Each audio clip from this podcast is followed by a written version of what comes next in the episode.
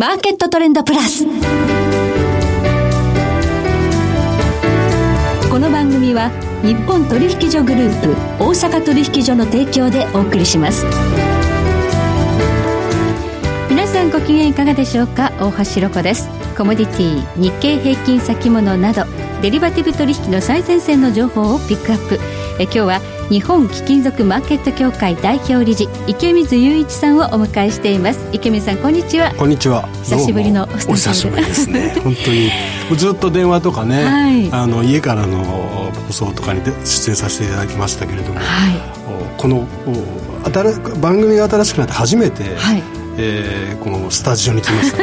新鮮です。新鮮ですね。どうぞ今日はよろしくお願いいたします、はい、貴金属についてお話伺っていきたいんですが特にゴールド。今ちょっと足元はレンジですね。そうですね。レンジがまあここ1か月以上、まあ、2か月か続いてたんですけれども、はい、それを今ちょうど上そのレンジの天井をですね、はい、えー、トライしているところですね、はい、ちょっと期待してるんですけどね。コロナショックの時はなんか何もかも売られて金まで随分売られ,、売られたんですよね。そうですね。1450ドルまで下げましたから、はい、あれは本当に大きな下げでしたけど、まあ、その後やっぱり金の戻りが一番ね株価よりも一番早くて、はい。えー、その後も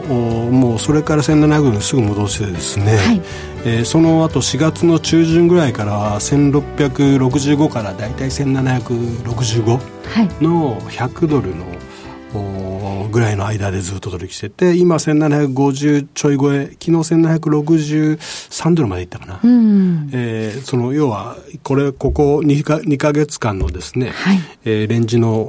もう上限がに来てるとい。うところですね、はい株もね、今非常に強い環境の中で、かといってじゃあゴールドが売られるかというと、売られずにずっと高値圏を維持しているという状況ですから、ねはい、ここからこのレンジの上限をどう試していくのか、えー、様々な材料ありますので、最新情報を今日も伺っていきたいと思います。はい、どうぞよろしくお願いいたします。ます。では、まず今日の主な指標からお伝えしておきましょう。まず今日大引けの日経平均株価です。111円78銭高、22,549円5銭で取引を終了しました。そして本日日経平均ボラティリティインデックスは28.9で取引を終えています。30を割り込んできました。そして今、代償の日経平均先物夜間取引がスタートしています。現在22,700円ちょうどで推移しています。そしてコモディティです。東京プラッツドバイ原油先物11月ものは、前日比870円高28,600円で本日日中取引終了しています。そして東京金先物4月ものは日中取引終わり値で前日比20円高6000飛び38円となりました。ではこの後詳しく伺っていきます。マーケットトレンドプラス。ではここで番組からプレゼントのお知らせです。番組をお聞きの皆様に、ラジオ日経特製クオカード500円分を抽選で5名様にプレゼントします。ご希望の方は番組ウェブサイトの応募フォームから番組のご感想をご記入いただき、どしどしとご応募ください。締め切りはなんと今日、6月23日、本日火曜日となります。当選者の発表はプレゼントの発送をもって返させていただきます。皆様のご応募お待ちしています。さて今日は日本貴金属マーケット協会代表理事池光雄一さんにお話を伺っていきます。さあ、ゴールドを取り巻く環境ですけれども、レンジの上限を突破するのか、それともまたレンジに戻るのか、ちょっと期待が高まってきたという動きですね。ですねあの、まあ、なんと、なんとなくというか、いろいろ、その、株価が強いのにもかかわらずですね、はい、えー、ゴールドが強くなる要因もたくさん今出てきてるんですね。うん、あの、まあ、一番、あの、最初に出てくるのはやっぱりコロナウイルスの話です。はい、あの、900万人、世界中で900万人超えて、はい、この間 WHO がですね、はい、この21日には世界で18.3万人の感染者が出たと。うん、もう今ちょっと日本でもそうですけれども、経済再開が始まってですね、はい、あの、まあ、ピークは超えて、えこれから回復していくっていうような、このイメージになってますけど、世界全体で見るとね、はい、やっぱり特にブラジルとか、はい、あまあアメリカもそうですけれども、そういったところでの感染者の増加は止まってないですし、はい、えー、FOMC は非常にこう、まあ、有識問題としてですね、うん、あの、警告発してるっていう状況がありますね。やっぱり、この、あの、アメリカの南部、フロリダとか、そっちの方でもですね、もうあり、新たに、あ、明らかにこう、第二波の兆候が出てきてると。はいまあ、東京もなかなかね、今日も30人ぐらいですよね。ねだからなかなか、減らないっていうのもありますしね。ねあの、やはりそういった、その、今後に対する不安感っていうのはやっぱり非常に大きいですから、うんはい。それが一つありますね。制限とされている、まあ、中国ですね。ここもまたちょっと北京あたりで。うん、そうですね。でもまあ、はい、中国はやっぱり北京もその発生したところを徹底的に封鎖しているようですから、はい、まあ、あそこはあそこで、それ、まあ、な、学んだというかですね。封じ込め、成功するかもしれないですけれども、うんでね、でもなかなかね、これ収まらないという不安というのは、心理的に一つあると、そうですね。いうことですね。あと、まあ、ここに来て、ここに来てて、ここ数週間や、あの、非常にこう、ゴールドが、あの、なんて言うんだろう、ものすごい下値がしっかりしてるなっていう気がする。それを、を支えてるのが、やっぱり FRB、はい、あの、パウエル議長のですね、はい、僕は非常に彼のこの見方っていうのは、現実的だと思うんですよね。はい、現実的見方っていうのは、要は悲観的な見方。はい、その、この、あの、投資家の多くがやっぱり V 字回復を期待してて、はい、それに乗って株価は、株を買ってる、株価が上がってると思うんですけれども、それに対してパウエル議長は非常にこう、その米国の経済の回復はですね、一朝一夕ではならないよと。まあ、少なくとも数年っていう単位。はい、で、まあちょっと前に、そのゼロ金利をね、2020年までは継続しざるを、せざるを得ないっていう発言をしましたけど、やっぱりあれなんかを聞いてると、非常にやっぱり、えー、現実的で、はい、えー、それぐらいの対応をする用意があるよ、対応するよということを言ってる。これもやっぱりゴールドが下がらない。うん、大きな理由。まあ実際的にその、実質金利っていうのがありますけど、はい、その、要は金、あの名目金利からインフレを引いたもんですけれども、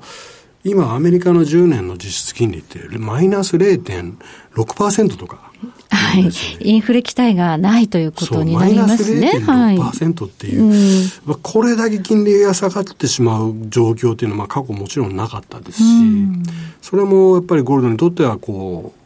追い風になってるんでしょうね。はい、6月の FOMC で、まあ、メンバーの見通しもやはり2022年まではこの低金利継続するというか、まあ、利上げはないということが明らかに示されましたね。利上げという言葉すら存在しないような、ね、そんな言い方してますよね。そうすると、低金利時代はもうこれから続くんだということで、はい、えー、FOMC の後やはりちょっと金は買われたというような動きありましたよね。ねまあそれだけ、やはり、その資金も出してる、市場に出してるっていうことで、じゃぶじゃぶのお金が当然のことながら市場に存在してて、まあ、それがやっぱり株高にはつながっているのかなと。で、それも、当然金にも入ってきてるという部分があるんで、はい、まあ、この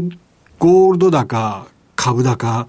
の背景には、やっぱりそういったね、あの、ジャブジャブの資金、え超低金利っていうのがあって、はい、で、それが少なくとも数年変わらないとするならば、この状況、続きそうですよね。はい。あと、うん、もう、一つ、あの、最近、これはまあ最近余計に大きくなってきたっていうのは、あの、地政学的なリスクがここに来て大きく出てきてる。はい。要は、北朝鮮の韓国に対する非常にこう、攻撃的な態度。共同事務所爆破します爆破するよね。するよね。しないですよ、普通ね。要は閉鎖ならわかりますよ。はい。でも建ててる建物を 爆破してしまうっていうのは。ちょっと驚きましたけどね。ちょっとね、はい、びっくりでしたね。はい。ああいう行動、それから今度は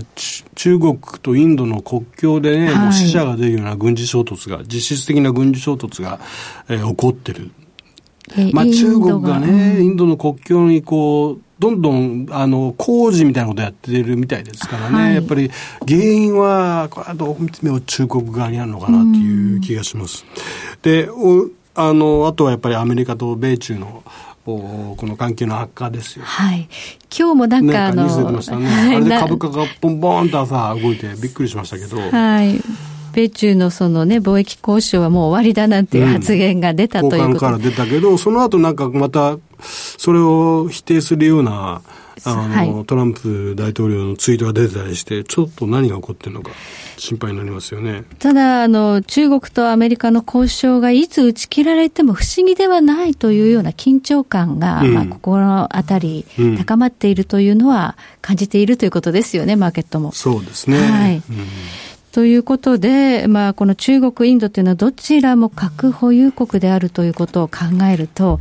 ちょっとやっぱり見捨て、まあ、見逃すことはできない大きな、はい、はい、えー、ニュースかなというふうに思います。こうしたその不安心理というのが高まると、えー、マネーはやはりちょっとリスク資産から、えー、うん、金ですかね、はい、やっぱりゴールドに、ね、ゴールドに流れてくるというような傾向が強まるんですが、実際のところ今どうなんでしょうか？そうですね。あの、実際、このゴールド、特にやっぱり ETF が非常に残高を増やしてて、はい、えー、まあ、史上最大の残高をですね、どんどんどんどん更新しているっていう状況です。で、昨日ロイターのニュースにも出てたんですけれども、あの、スイスとかのプライベートバンクという、まあ、要はスーパーリッチな人たち、はい、超富裕層の資産運用の管理をしているような銀行がですね、うん、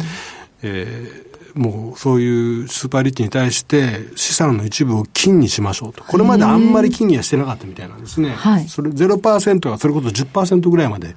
あの、ゴールドの方にですね、はいえー、その資産を入れてきてるというのが明らかになってきてますよね。はい。スーパーリッチっていうなかなかすごいですけれども。いや、もう、もう、単、あの、桁が違うリッチ桁が違う。そうすると彼らが資産配分として今まであの不動産とか、あるいは株とかにしてた分を、やはりちょっとゴールドにしておいた方がいいんだろうというような、まあそういう認識が広がりつつあるということですか？そうですね。そういうアドバイスを受けてる人が多いみたいですね。はい。あと、まあ、有名な、あの、投資機関、まあ、金融機関であるゴールドマン・サックス。うん、ここも、あの、ゴールドの目標値を引き上げましたそうですね。10%以上引き上げましたね。はい。あの、3ヶ月で1800ドル、6ヶ月で1900ドル、12ヶ月で2000ドルというふうに情報修正しましたから、はい、あの、他の金融機関もやっぱりみんな非常にこう、まあ、強気と言いますか、そそれほど強気、もっと強気でもおかしくないかなと思うんですけれども、非常にやっぱり下がるって言ってるところはほとんどないですよね。はい。まあ、みんな強気だとちょっと怖いというのも、まあ、あるんですが、うん、あの、リーマンショックの時のことを振り返ると、はい、えー、金の価格ってその後、何倍にもなったんですよ ?3 倍になったんですね。リーマン後、3倍になったそう。だ僕もね、この今回の非常に似通ってるのはリーマンの時の、はい、動きであって、同じようにキャッシュ化、現金が起こって、はい、それからゴールドがわって上がっていったっていうことを考えると、今回はもっともっとお金がどんどん資金がね、市場に、えー、出てるんで。3兆ドルとかね。そうですね。はい、だからそれを考えると、はい、まだまだゴールド上がっておかしくないっていう状況だと思いますね。はい。まあ、少なくとも1450ドルというところまで下がったところから2倍でもやっぱりね、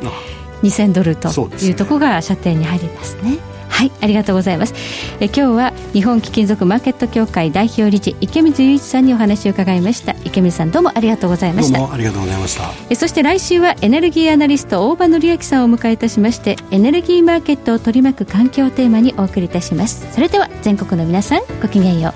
う